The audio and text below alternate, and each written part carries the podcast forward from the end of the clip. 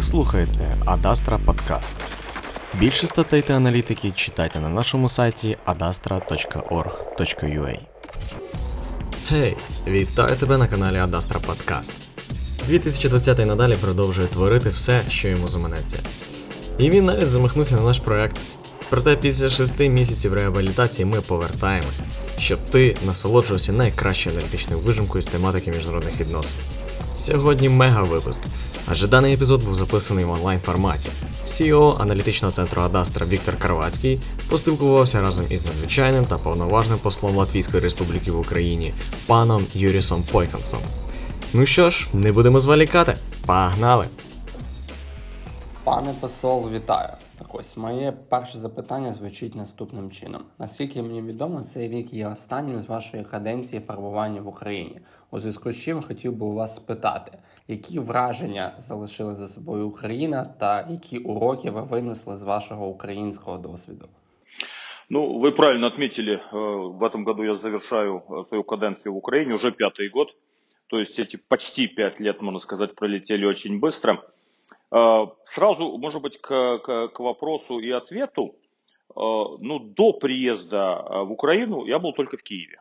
И то, что мне кажется больше всего меня вразило в Украине, это насколько разные, интересные, исторически, культурно есть ваши регионы Украины.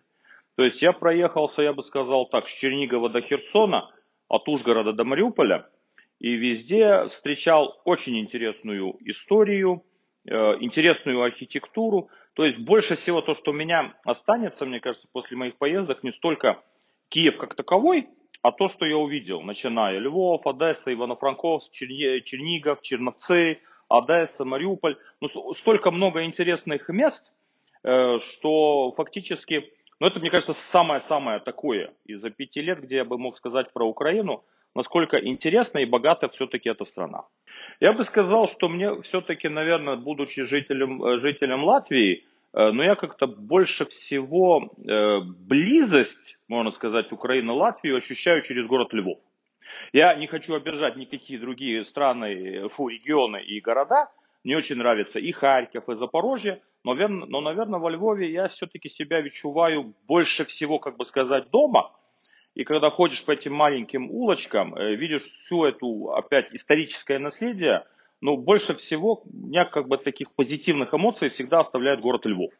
Пане Юдіс, ось ви вже пройшли декілька років в Україні. Чи можете ви з висоти прожитих в Києві літ сказати, чим Україна ціннісно та ментально відрізняється від інших країн колишнього радянського союзу?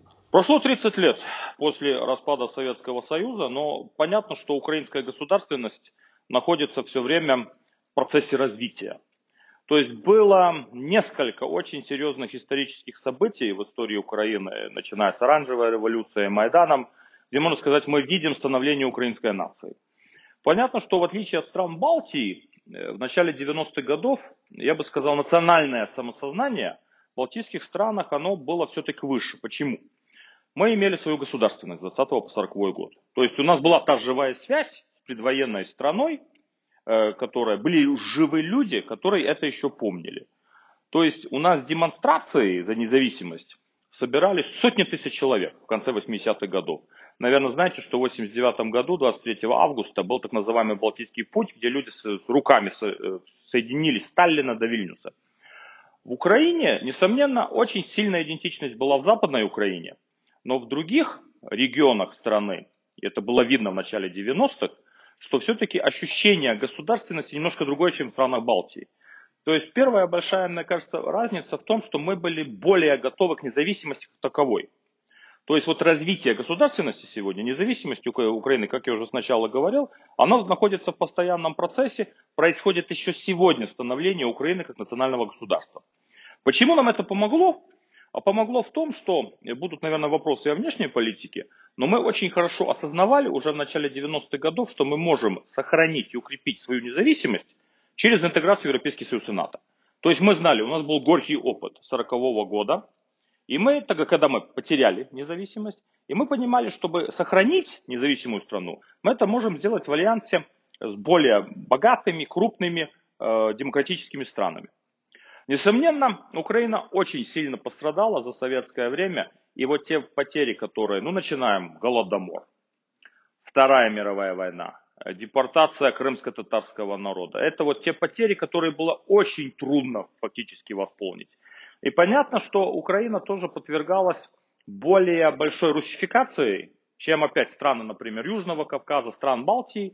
То есть вот историческое наследие, которое имела Украина при становлении своей государственности, оно было намного более тяжелее, чем если мы сравниваем с странами Балтии. И это несмотря на то, что у нас тоже были депортации 41 года, 49 года. Много людей уехало после Второй мировой войны но все-таки это где-то несравнимо вот с тей трагедией, которая все-таки случилась, наприклад, з тим же самим Голодомором, або вот депортація кримськотарського народу. У зв'язку з цим хотів би спитати, чому українці, які мають величезний досвід у національно-визвольній боротьбі, як за період гетьманату, так і за період Центральної Ради та директорії, не вибрали після 70-літнього панування радянського союзу вектор націлений на євроінтеграцію в ЄС та НАТО?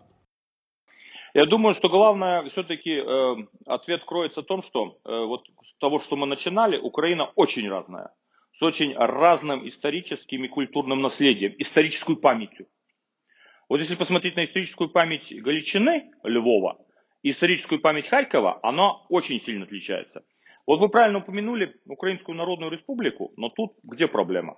Украинская Народная Республика просуществовала слишком маленькое время – то есть, если мы вот берем сейчас 17 18 год и 91 год, это 70 лет. Это фактически три поколения. Там живых активистов Украинской Народной Республики практически ну, никого не осталось. Вот когда сейчас происходил процесс декоммунизации, мне самому нужно было смотреть в Википедии, а кто это за люди, в честь кого сейчас переименовывают улицы. Понятно, знали про Петлюру, знали там Гетмана Скоропадского, например. Но это еще вот та история, которая фактически, о которой очень мало что знают. Мы сейчас по крупицам собираем, были официальные связи между Украинской Народной Республикой и Латвийской Республикой. И мы сейчас по крупицам собираем какие-то исторические данные. Вот сейчас во время визита президента Зеленского в октябре мы открыли памятную доску в Риге, где находилось, находилось представительство Украинской Народной Республики. То есть это для латвийского читача что-то совсем новое. И даже для украинского тоже что-то новое. То есть фактически вот с этого 20 года, можно сказать, историческая память, она настолько сильно поменялась, что в 91 году, если у нас были вспоминания о независимой стране, очень многие латыши дома хранили предвоенную валюту, серебряные латвийские латы, э, фотографии какие-то были там в форме латвийской армии, родственники были там министры, дипломаты и так далее, здесь этого всего не было. То есть в 91 году Украина выходила из Советского Союза как абсолютно постсоветская страна. То есть с намного более низким уровнем самоутверждения, чем это было, вот, например, в отношениях стран Балтии. И намного менее сильной идентичностью, какова, например, была у грузин и армян. То есть, э, и плюс еще, например, использование украинского языка, которого было, ну, если так сравнивать с русским языком, было намного-много меньше. То есть это, мне кажется, самое главное, что вот э, сделало, как бы сказать, это различие, почему в 91 году, и учитывая, что одни регионы видели жизнь по одному, другими по второму, я не могу критиковать ни в коей мере украинское бывшее руководство, но в то время был выбран путь так называемой многовекторности, что мы будем и вот сотрудничать и с Востоком, и Западом. Это все рухнуло после 2014 года, как э, в конце концов оказалось, что такая многовекторность, она все-таки тоже не дает результаты. То есть в этой ситуации Украина пришла, можно сказать, тем же самым выводом, как страны Балтии, просто с ну, таким опозданием на 25 лет. Повертаючись до вашої тези про важливість історичної пам'яті у відносинах між Польщею та Україною, якою, на вашу думку, є роль історичної пам'яті у відносинах між Ригою та Києвом?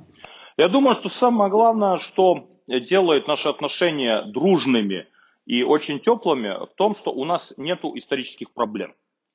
То есть фактически мы никогда не были какими-то геополитическими оппонентами. То есть, э, например, мы только что э, праздновали столетие э, так называемого чуда при. Фактически создание польского государства и то, что удалось большевизм остановить у ворот Варшавы, это фактически помогло становлению независимости Латвии, Литвы, Эстонии. То есть в историческом контексте позиции Украины и Латвии абсолютно совпадают. Разница только в том, что мы смогли зберегти тогда незалежность, а Украинская Народная Республика не смогла. Фактически силы, тут Киев брали одни, другие, и, то есть менялись все время эти исторические игровцы, Но в конце концов, самая большая, наверное, трагедия Украины в том, что не удалось отстоять независимость Украинской Народной Республики. То есть независимость э, и история Украины пошли, пошла совсем другим путем. И поэтому и в 91 году мы это видели, вот результаты этого. И, конечно, и сегодня. Фактически, когда тоже вот историки и украинцев больше появляется заинтересованность в Украинской Народной Республике, это потому что не было информации.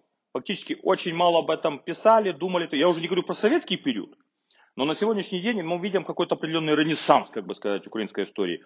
У нас и независимая Латвия, 20-40 год, ну, написано томы, книги, мемуары и так далее. То есть мы ощущаем живую вот связь с Латвийской республикой, созданной в 18 году. Тут этот период был настолько маленьким, что вот не удалось укорениться в голове украинцев вот идея своей самостоятельной державы.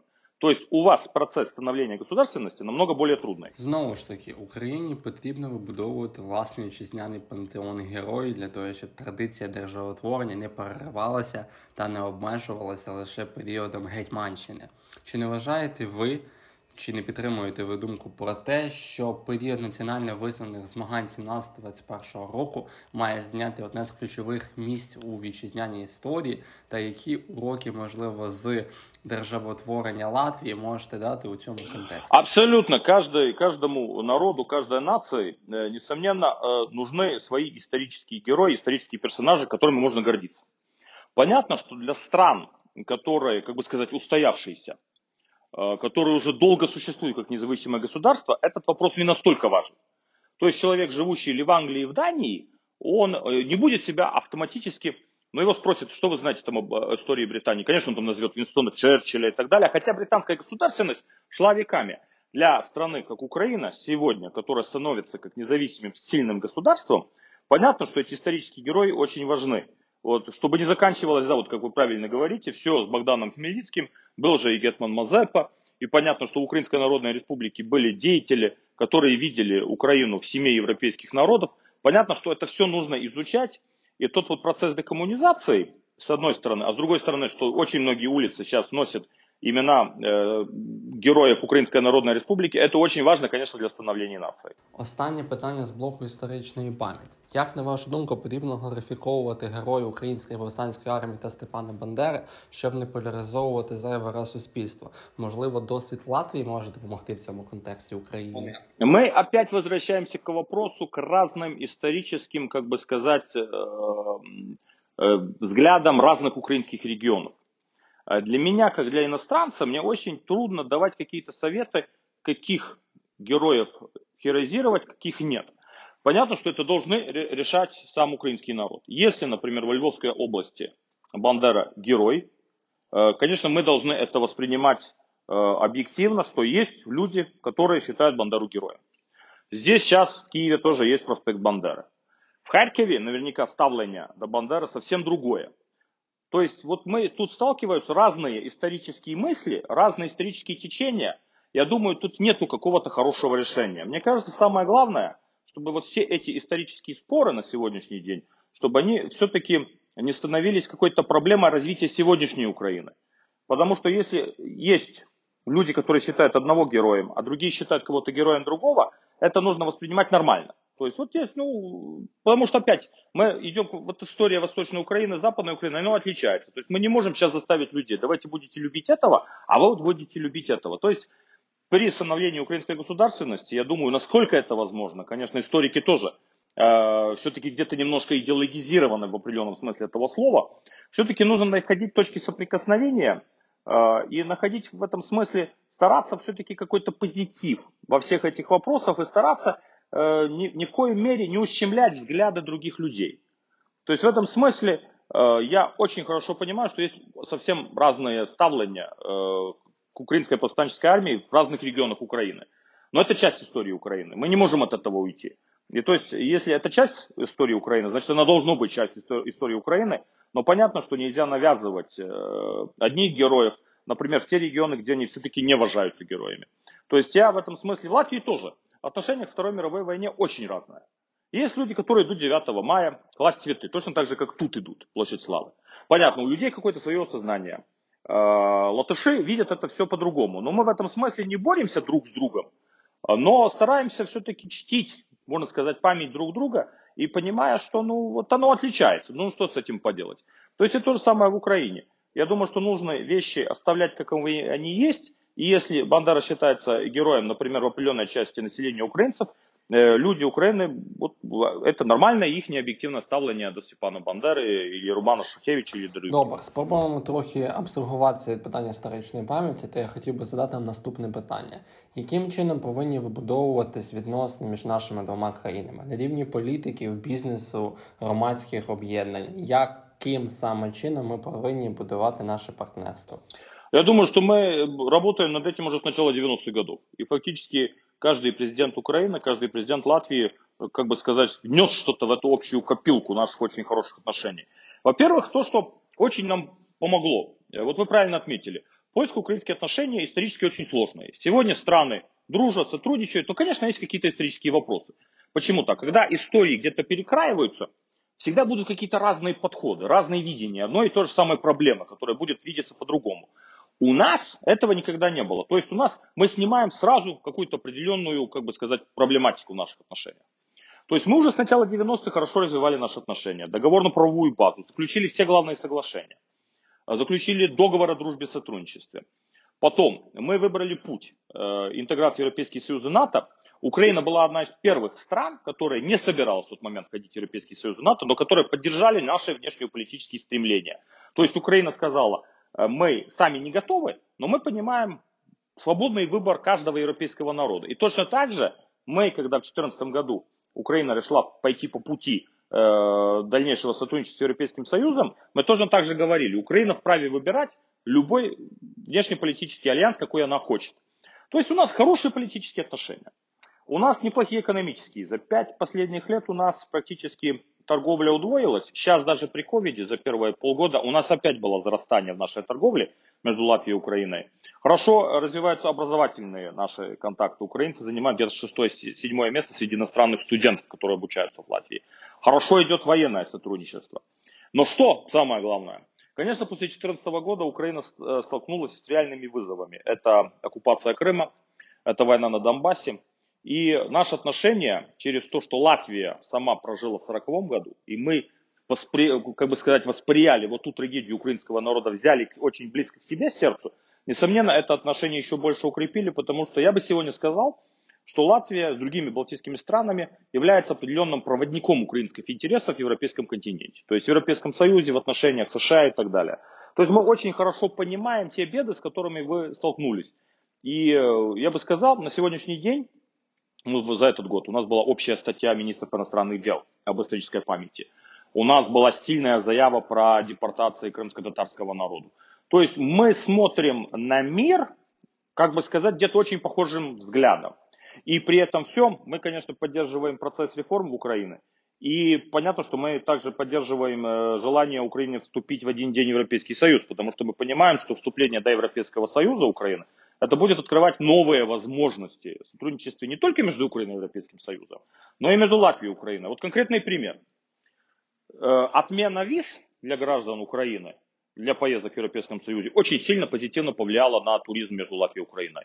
К сожалению, ковид это ковидом сейчас, но в прошлом году украинцы очень быстро шли, но мы смотрели, вот у нас есть статистика по странам, туристы с которых стран приезжают. Украина реально э, шла вверх, и когда в феврале, кстати, Разумков, спикер парламента, был в Латвии, он на улице встретил украинских туристов. То есть вот приближение к Европейскому Союзу дают автоматически очень много выгод и, конечно, для латвийско-украинского сотрудничества. То есть у нас на сегодняшний день, я бы сказал, у нас нечего менять медали наших отношений. Мы должны углублять наше сотрудничество практически по всем э, напрямкам, где мы можем это сделать. Розпочинаючи наш зовнішньополітичний блок, Хотів би дізнатися вашу думку стосовно новоствореного альянсу Люблінського трикутника Союзу Литви, Польщі та України, та вашу думку стосовно того, чи є взагалі місце геометричним союзом в міжнародних відносинах данного періоду. Ми хорошо розуміємо, що э, существовала геополітична единиця Жечпосполит. Страны, які об'єднані общей історией. Э, Украина, Польша, Литва и Беларусь. А, часть Латвии тоже ходила до составов Польши, но это была все-таки часть, как в определенном смысле, меньшинство. А вот Курлянское герцогство, которое э, на картах вот 18 века есть вот как бы, например, Польша так вот зеленым цветом, а Курлянское герцогство таким, то, ну, зеленоватым. Э, но это было больше, как бы сказать, все-таки, э, если так бы сказать, герцогство, которое управлялось немецкими баронами, протестантами. То есть, да, герцог назначался с, с как бы сказать, с дозволу Варшавы и Польши, но ощущения близости Польши там никакой не было. То есть мы э, в этом смысле связаны, несомненно, исторически с историей Польши, но большинство, большая часть территории Латвии, будучи протестантской, все-таки с Польшей не связана. То, что мы видим сейчас с созданием Люблинского треугольника, это то, что я говорил сначала. Страны э, могут сами выбирать своих внешнеполитических партнеров и приоритетов. То есть, если сейчас в Люблине была создан такой Люблинский треугольник, определенный механизм э, действия э, сотрудничества между Польшей, э, Литвой и Украиной, мы это приветствуем, потому что это отвечает интересам народа всех этих трех стран. То есть в этом смысле мне мало что комментировать Я понимаю вот эту заинтересованность трех стран в более тесном А чи може Республіка Латвія та чи розглядається в принципі в ризі така можливість долучитися до Люблінського трикутника та створити, скажімо, Люблінський чотирикутник? Мы на сегодняшний день пока так, мы, официально мы такого приглашения не получали. Э, как я уже говорил, тут я э, больше вижу, как бы сказать, культурно-историческое наследие, связанное тоже с Люблинской унией. Как я уже говорил, история Латвии все-таки немножко в этом смысле отличается. То есть я не думаю, что на сегодняшний момент а, создатели Люблинского треугольника видят Латвию как часть этого треугольника. То есть мы, несомненно, будем сотрудничать с каждой страной по отдельности, если нас будут приглашать на какие-то мероприятия. Но на сегодняшний день такого, как бы сказать, официального приглашения не было, поэтому мне очень трудно комментировать этот вопрос. Якщо змістити фокус на Україну, як ви оцінюєте євроатлантичне майбутнє України та які зміни потрібно внести до угоди про асоціацію між Європейським Союзом та Києвом? Любой, любые внешнеполитические приоритеты, конечно, должны ставиться украинским народом. То есть тут не должно быть э, влияния, вмешательства каких-то третьих стран. На сегодняшний день Конституцией Украины определено э, членство в Европейском Союзе НАТО как общенациональный приоритет Украины. То есть это э, записано в Конституции, и если мы смотрим тоже э, на предыдущие выборы, э, можно сказать, что даже и партии, которые на сегодняшний день у власти, они поддерживают этот евроинтеграционный выбор. Если смотреть социологически, за Европейский Союз в украинском обществе всегда было процентов плюс-минус 60. Ну там 55, 50, последнее было 58, но мы видим большинство которые, людей, которые считают вступ, э, вступ до Европейского Союза как общенациональным приоритетом. Украина европейская страна, это абсолютно понятно, и в этом смысле, если смотреть там, на статью 49 Лиссабонского соглашения, любая европейская страна может присоединиться к Европейскому Союзу. То есть, как бы геополитический выбор в этом смысле сделан. Понятно, что в обществе Украины есть очень разные взгляды. Ну, например, все-таки избиратель оппозиционного, оппозиционной платформы видит внешнеполитические приоритеты по-другому. Если мы посмотрим, что говорят и лидеры оппозиционной платформы, понятно, что все-таки тут какое-то ставление Э, до Европейского Союза э, другое, чем у других политических сил Украины. И в этом нету никакой трагедии. И на сегодняшний день Латвия уже член Европейского Союза 16 лет, и у нас будут люди, избиратели, которые будут говорить, что членство в Европейском Союзе ничего не дало. Хотя, несмотря на то, что там будут конкретные факты, политические, финансово, экономические, будет часть людей, которые скажут, нет, это было неправильно. Не надо было присоединяться к Европейскому Союзу, не надо было принимать валюту евро, то есть в этой ситуации никогда не будет стопроцентной поддержки вот этого. Если мы смотрим дальше, Украина, в отличие от Латвии, страна большая. Страна, которая имеет более большие интересы других регионах. Если смотреть на Латвию, у нас практически вся торговля, 80-90% это страны нашего региона. Литва, Эстония, Польша, Германия, Россия и так далее. То есть у нас нету таких сильных позиций в третьих рынках, как, например, если посмотреть на потенциал Украины. То есть желание Украины развивать отношения с третьими странами, особенно странами Азии, никак не противоречит общему внешнеполитическому приоритету вступу до Европейского Союза. Почему? Ну, если мы посмотрим на Германию, Великобританию или Францию, все эти страны развивают отношения с третьими странами. Они везде ищут возможность э, нахождения новых рынков и так далее. Но После этого, несомненно, в рамках Европейского Союза какие-то общие правила игры и так далее. То есть тут нету никакого противоречия в этом. Особисто я вважаю, що Україна не зможе долучитися до Європейського Союзу року так до 2030-го. Які ваші прогнози, та чи в принципі ставите ви якісь терміни? Я думаю, что очень трудно давать какие прогнозы. Почему? Потому что э, мы прошли путь вот в 95 году, мы заключили соглашение об ассоциации между Латвией и Европейским Союзом и вступили в 2004 году. Но это была другая немножко геополитическая ситуация и другая ситуация тоже в рамках Европейского Союза. Я слышу очень часто, и где-то объективно я понимаю, что многие украинские деятели говорят, ну вот, мол, нету европейской перспективы на сегодняшний день Украины. Я бы как сказал, перспективы нету, и она есть одновременно. Почему так? Потому что, так как я уже говорил, Украина европейская страна. И то есть есть очень много людей, которые сочувствуют и поддерживают Украину. Но пока нет консенсуса на политическом уровне между странами-членами Европейского Союза, понятно, что официальная позиция Европейского Союза будет, что нет перспективы вступу до сегодняшний день. Но мы имеем угоду про ассоциацию, которая фактически, реализация вот этой угоды, она будет открывать новые возможности сотрудничества. Если мы сможем реализовать эту угоду про ассоциацию на 100%, страны, которые поддерживают Украину, конечно, мы пойдем в Брюссель, будем разговаривать с другими столицами, и мы будем говорить, давайте открываем новые пути сотрудничества с Украиной. То есть сегодня вот соглашение об ассоциации это такая дорожная карта, фактически до вступления в Европейский Союз, хотя вот это там финал, он не виден. То есть на сегодняшний день мы не можем сказать, когда это будет. Э, это все, в конце концов, зависит от желания, во-первых, политического желания Украины, и понятно, что нужно реализовать вот это соглашение, то есть от действий украинского правительства. Я бы не ставил сегодня какие-то рамки, потому что ставить рамки это всегда немножко рискованно. Любой политик, ну, он поставит какую-то рамку. Потом окажется, что это не сбылось. То есть приходится как бы отступать назад. Я сегодняшний день все-таки, я бы старался как бы это уйти. Там 30-32 год, а фактически работал для того, чтобы сделать все, чтобы Украина вступила в Европейский Союз, не устанавливая какие-то временные рамки. Тепер розглядаючи азійський вектор зовнішньої політики України, чи не вважаєте ви, що перетворення України на більш важливого та глобального актора міжнародних відносин може допомогти у тому числі Європейському Союзу та НАТО? Я думаю, что мы все заинтересованы в более сильной, успешной, развитой Украине. Абсолютно э, в этом, в этом убеждены. И мы очень, как я уже говорил, хорошо понимаем, что Украина все-таки как более большая страна имеет более глобальный потенциал, чем маленькие страны Европейского Союза, например, как Латвия. Если смотреть на агропромышленный потенциал, понятно, что вот отношения с Индией, Египтом и Китаем, например, для Украины играют очень большую важную роль.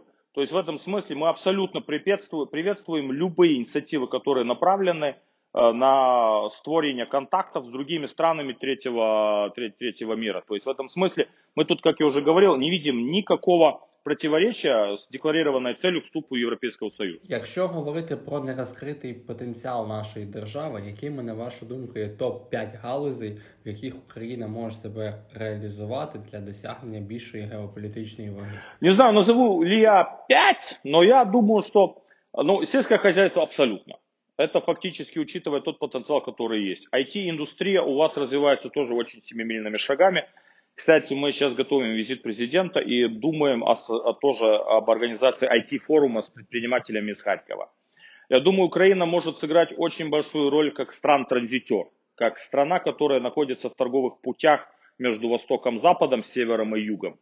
Я вижу абсолютно величезный потенциал в галузе туризма, который, мне кажется, на сегодняшний день мало используется, но учитывая то, что я уже говорил в самом начале, вот это богатство, которое природное, историческое, которое имеет Украина, это в перспективе может стать э, очень таким хорошим, можно сказать, сильным, тоже допомагаючим фактором э, в становлении української государственности. Також хотілося б в нашій розмові поговорити про енергетичний вектор. Ми в Україні досить часто чуємо полеміку стосовно північного потоку. 2 в країнах Балтії, наскільки мені відомо, актуальним є питанням Nordic Pipe, трубопроводу з Норвегії. Тобто, і в зв'язку з цим хотілося б дізнатися, чи є перспективи энергетичного співробітництва між Україною та Республікою Латвія. Ну, в этом смысле у нас есть определенные, как бы сказать, галузи, например, как газовая, где у нас, э, как бы сказать, зависимость от российского газа близко к 100%.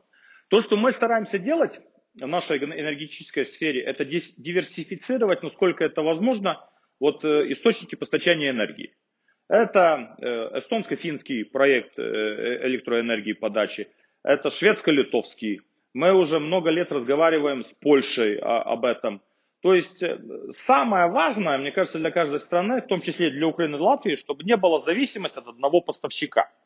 Вот эти, конечно, в Украине сейчас, учитывая сложные отношения с Россией, было принято политическое решение отказаться от использования российского газа. И как мы видим, Украина очень быстро нашла альтернативы. То есть мы слышим с одной стороны, что там не будет возможности и так далее, а в реальности Украина смогла довольно, как бы сказать, перебороть эту проблему. Э, понятно, что энергетическая политика любого государства, это должно оставаться и в руках каждого государства. То есть э, я думаю, что то, что я вижу, что ваше правительство тоже заинтересовано, чтобы как бы это расширить все вот эти возможности сотрудничать с любыми странами. Касательно Северного потока, ну вы знаете позицию, позицию Украины уже известна, позиция стран Балтии тоже в этом смысле известна. То есть в этом смысле мы не рассматриваем этот проект, который укрепляет энергетическую безопасность Европы, в том числе и Украины. То есть в этом смысле мы в этом не видим. Но, как вы видите, тоже проект пока, как бы сказать, он, он идет вперед. То есть в этом смысле, несмотря на позицию Польши, стран Балтии, Украины, э, он не остановился. Окей, відповідь приймається. Тепер абстрагуючи світ енергетичного фактору, яким ви взагалі бачите майбутнє Європейського Союзу, та чи зможе сучасний ЄС впоратися з всіма цими викликами, які перед ним стоять, зокрема кризою цінностей, кризою ідентичності та ростом права радикальних партій у всіх куточках Європи? Можно сказать, что нестабильность Европы, оно, оно стало уже таким стабильным фактором, к сожалению. Э, Европейский Союз это все-таки, во-первых, не федеральные страны Европы. То есть мы остаемся 27 независимых суверенных государств, где фактически политики 27 стран мы отвечаем гражданам своих стран. Они общей Европе. Поэтому в результате, э, несомненно, что политик, э, будь это западноевропейский, центральноевропейский, он всегда будет думать больше Э, исходя из своих интересов как политик вот той, той, той страны. То есть, если, например, голландский избиратель будет скептически настроенный к, например, расширению Европейского Союза, то есть население будет настроено скептически, он будет отвечать этим чаяниям в определенном смысле слова, потому что есть какая-то определенная динамика.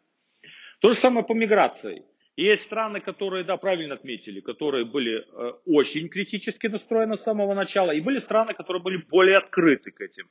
И это может даже быть в рамках региона. Одна страна более, а другая менее. То есть в этом смысле, э, будучи 27 странами, никогда не будет какого-то стопроцентного консенсуса по одному или другому вопросу. Вот, например, чисто конкретно по Украине. Будут страны Балтии, которые будут больше э, заинтересованы в поддержке Украины, и будут страны, которые будут менее заинтересованы, они будут поддерживать Украину, но это не будет самым главным внешнеполитическим приоритетом. Это, к сожалению, так. Но что мне кажется очень важно? Тут несколько факторов я бы отметил. Во-первых, Европейский Союз, даже в условиях очень серьезных кризисов, вот как сейчас COVID, например, он может мобилизоваться. Э, в конце концов, несмотря на эти различия между странами Европейского Союза, есть общее понимание, что без общей Европы у каждой страны, да, Brexit отдельный случай, да, люди решили, мы уходим. Но тут нет других стран, которые бы сейчас говорили, мы собираемся куда-то уходить. Ладно, есть евроскептики в каждой стране, но их нету вот в таком смысле организовано, как это было в Великобритании. То есть есть общее понимание, что мы можем защищать интересы каждой страны э, по отдельности лучше вместе с Европейским Союзом. Вот представляем, нет Европейского Союза. Франция, Германия плывут одни по, одни по этому течению. Им было бы намного труднее защищать свои интересы, если они это делали по одному. А тут все-таки есть блок 27 стран, где мы договариваемся о каких-то общих правилах игры. Плюс между нашими странами 27 мы все-таки создали какую-то площадку, я бы сказал, платформу ценностей, там свободная торговля, свободное передвижение. Мы друг с другом торгуем очень много. Вот сегодня самый большой латвийский торговый партнер, партнер это Литва. Кто бы мог подумать? То есть в этом смысле миллиарды евро. Потому что мы фактически работаем как в одной стране. То есть нет вот те скептики, которые говорят, что вот э, да, уход Брекзит, у них все время между собой спорят. Э, да, это так и есть. Но все-таки какие-то базовые устои, которые мы имеем в рамках Европейского Союза, они сохраняются. Сегодня, да, я согласен, наверное, не самый лучший период для расширения. То есть фактически, э, если смотреть там на какие-то предыдущие, можно сказать, там политические как бы сказать, лозунг Европейского Союза. Наверное, странам Западного Балкана уже давно надо было быть членами Европейского Союза, они не стали членами. То есть фактически каждое расширение в определенном смысле, это, конечно, несло какую-то определенную нагрузку на Европейский Союз. Но, несмотря на все это, европейская перспектива странам Западного Балкана есть. Касательно Украины, Молдовы, Грузии, страны, которые хотят быть более тесно к Европейскому Союзу, за эти годы соглашение об ассоциации подписали. Визы мы отменили. То есть, несмотря на все эти внутренние трудности Европейского Союза, все-таки Европейский Союз старается проводить амбициозную политику, не закрывая двери учитывая свої внутрішні трудності. Також хотілося б поговорити і про майбутні трансатлантичних відносин. Ми з цікавістю спостерігаємо таку своєрідну політику Дональда Трампа, напрямлену на захист інтересів саме Сполучених Штатів Америки та його недружні відносини з Брюсселем, там, в принципі, з європейськими країнами. У цьому контексті, яким ви бачите майбутнє трансатлантичних відносин, так як їхній сучасний стан буде впливати на ставлення європейців та американців до Росії та до України? В Америке, как бы сказать, направление изоляционизма, оно исторически всегда было присущим. Были президенты, которые были более э, настроены на международную политику. Вот помним, например, в 90-х годах фактически посредством активной политики Билла Клинтона нам удалось остановить войну в Югославии. То есть фактически тогда роль США была, э, можно сказать, ведущей. Э, то есть э, Трамп представляет большую часть выборцев США, которые считают, что глобализация сошла слишком далеко. Если посмотреть сегодня на кадры, например, Детройта, бывший индустриальный центр, заводы позакрывались, люди потеряли работу, то есть они ищут ответа. А почему вот так случилось? То есть в определенном смысле Трамп и вот то, что течение, которое представляется, э, то есть Трамп, как бы сказать, подхватил определенную, можно сказать, вот эту струнку в обществе американском. Оказалось, что есть люди, которые от глобализации выигрывают, оказалось, что часть людей не выигрывают. Поэтому в этом смысле э, это нужно брать во внимание. Вот это тот фактор. Трампа избрали президентом США.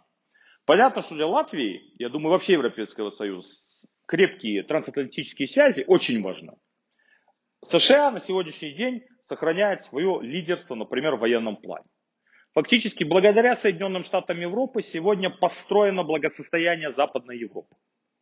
Фактически на сегодняшний день американско-европейские отношения, это даже каждый день, это миллионы, миллиарды обоюдного, обоюдной торговли. То есть фактически и плюс, учитывая наше историческое прошлое, я не вижу, что на сегодняшний день, даже при позиции теперешней администрации США, что мы движемся к какому-то определенному разрыву. Понятно, нужно учитывать, вот то, что я говорил с самого начала, вот те тенденции, которые развиваются в Соединенных Штатах Америки, и которые подхватил сегодняшний президент. Но отдельные тоже, вот, например, факторы, то, что говорил президент Трамп. Э, мы сразу поддержали, например, президента Трампа в вопросе, что каждая страна должна тратить на свою оборону 2% от ВВП. Логичная позиция все-таки американцев. Если вы поддерживаете безопасность какого-то региона, например, европейских стран, вы ожидаете, что европейские страны какую-то свою лепту внесут. То есть это было абсолютно нормально. Также, конечно, мы видим те переговоры между Польшей и США о передислоцировании американских солдат. Мы считаем это тоже определенным фактором стабильности. То есть, я думаю, что если мы смотрим на копилку сегодня европейско-американских отношений, да, есть трения, есть какие-то разные взгляды, но они всегда были в определенном смысле, где-то философские взгляды. Например, отношение к смертной казни. Вот в Европе это вопрос, который закрыт. Вот члены Совета Европы не применяют. В США это используется в очень многих штатах. То есть разные где-то философские и так далее подходы. То есть, как бы сказать, мы выходцы с одной семьи, но каждый пошел где-то своим путем. И одновременно это, конечно, все те культурно-исторические связи очень крепкие. Вот, например, в США, ну, десятки тысяч американцев латышского происхождения, которые после Второй мировой войны уехали. Вот же, опять, живая связь между, например, Европой и США. А таких общин, поляков, литовцев, немцев очень-очень много. То есть на сегодняшний день, еще раз возвращаюсь, да, нужно принимать вот те как бы сказать, изменения, которые происходят в американском обществе как таковом, но нужно искать пути, как вот эти э, все-таки э, наши разногласия, чтобы они становились меньше и меньше. Я думаю, что НАТО э, остается краеугольным камнем трансатлантической безопасности. С другой стороны, если мы смотрим на высказывание господина Макрона, я думаю, совсем было бы э, тоже неправильно, э, нужно укреплять европейскую тоже оборонную идентичность. Понятно, что президент Макрон прав, что, например, чисто технологически, по военном смысле, Европа, конечно, отстает от США. То есть, если мы укрепляем свою обороноспособность также в рамках европейских стран, я, считаю, я не вижу там ничего неправильного, но понятно, что НАТО должно оставаться, оставаться краеугольным камнем всей нашей безопасности. То есть, зачем ломать то, что фактически все время очень хорошо работало. Окей, з геополітикою все більш-менш зрозуміло. На завершення нашого інтерв'ю хотів би почати серію питань, пов'язаних більше з вашим особистим життям та вашими особистими цілями. Так ось, чи плануєте ви повертатися на роботу в апарат міністерства в Ризі, чи може хочете присвятити себе якомусь іншому заняттю? Ну, я собираюсь э, продолжать заниматься внешней политикой. Я уже в министерстве 24 года. Фактически э, в прошлом месяце я пришел очень молодым в министерство и хочу продолжать карьеру внешнеполитической. Готов работать и в Риге, и в других странах, но, наверное, сейчас все-таки хотелось бы вернуться домой. Это уже пятый год, как я уже говорил. Очень сильно, конечно, чисто и ментально и так далее повлияло COVID. То есть э, хочется немножко, как бы сказать, окунуться в родной стране, погулять по родным улочкам, э, съездить в Балтийское море. То есть пока планы таковы. Так, зрозуміло. Стосовно вашого майбутнього перебування в центральному апараті МЗС у Ризі, чи є у вас конкретний вектор дипломатії, яким би ви хотіли в майбутньому займатися? Ну, Латвия, Латвия страна небольшая, то есть у нас мы всегда в нашем министерстве говорили, что мы, будучи небольшой страной, должны быть специалистом по всем направлениям. То есть это, наверное, больше все-таки я бы полагался на видение нашего внешнеполитического ведомства, где они меня видят.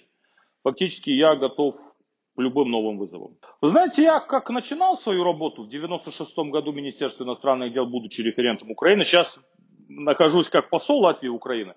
Несомненно, меня интересует все, что связано с вопросами развития Восточной Европы, будущего Европейского Союза, трансатлантические отношения. Вот то, что все вопросы, которые вы сегодня задавали, эти все вопросы, которые меня очень интересуют. Ну а экономическая дипломатия, я честно скажу, тоже я старался тут помочь латвийскому бизнесу насколько возможно.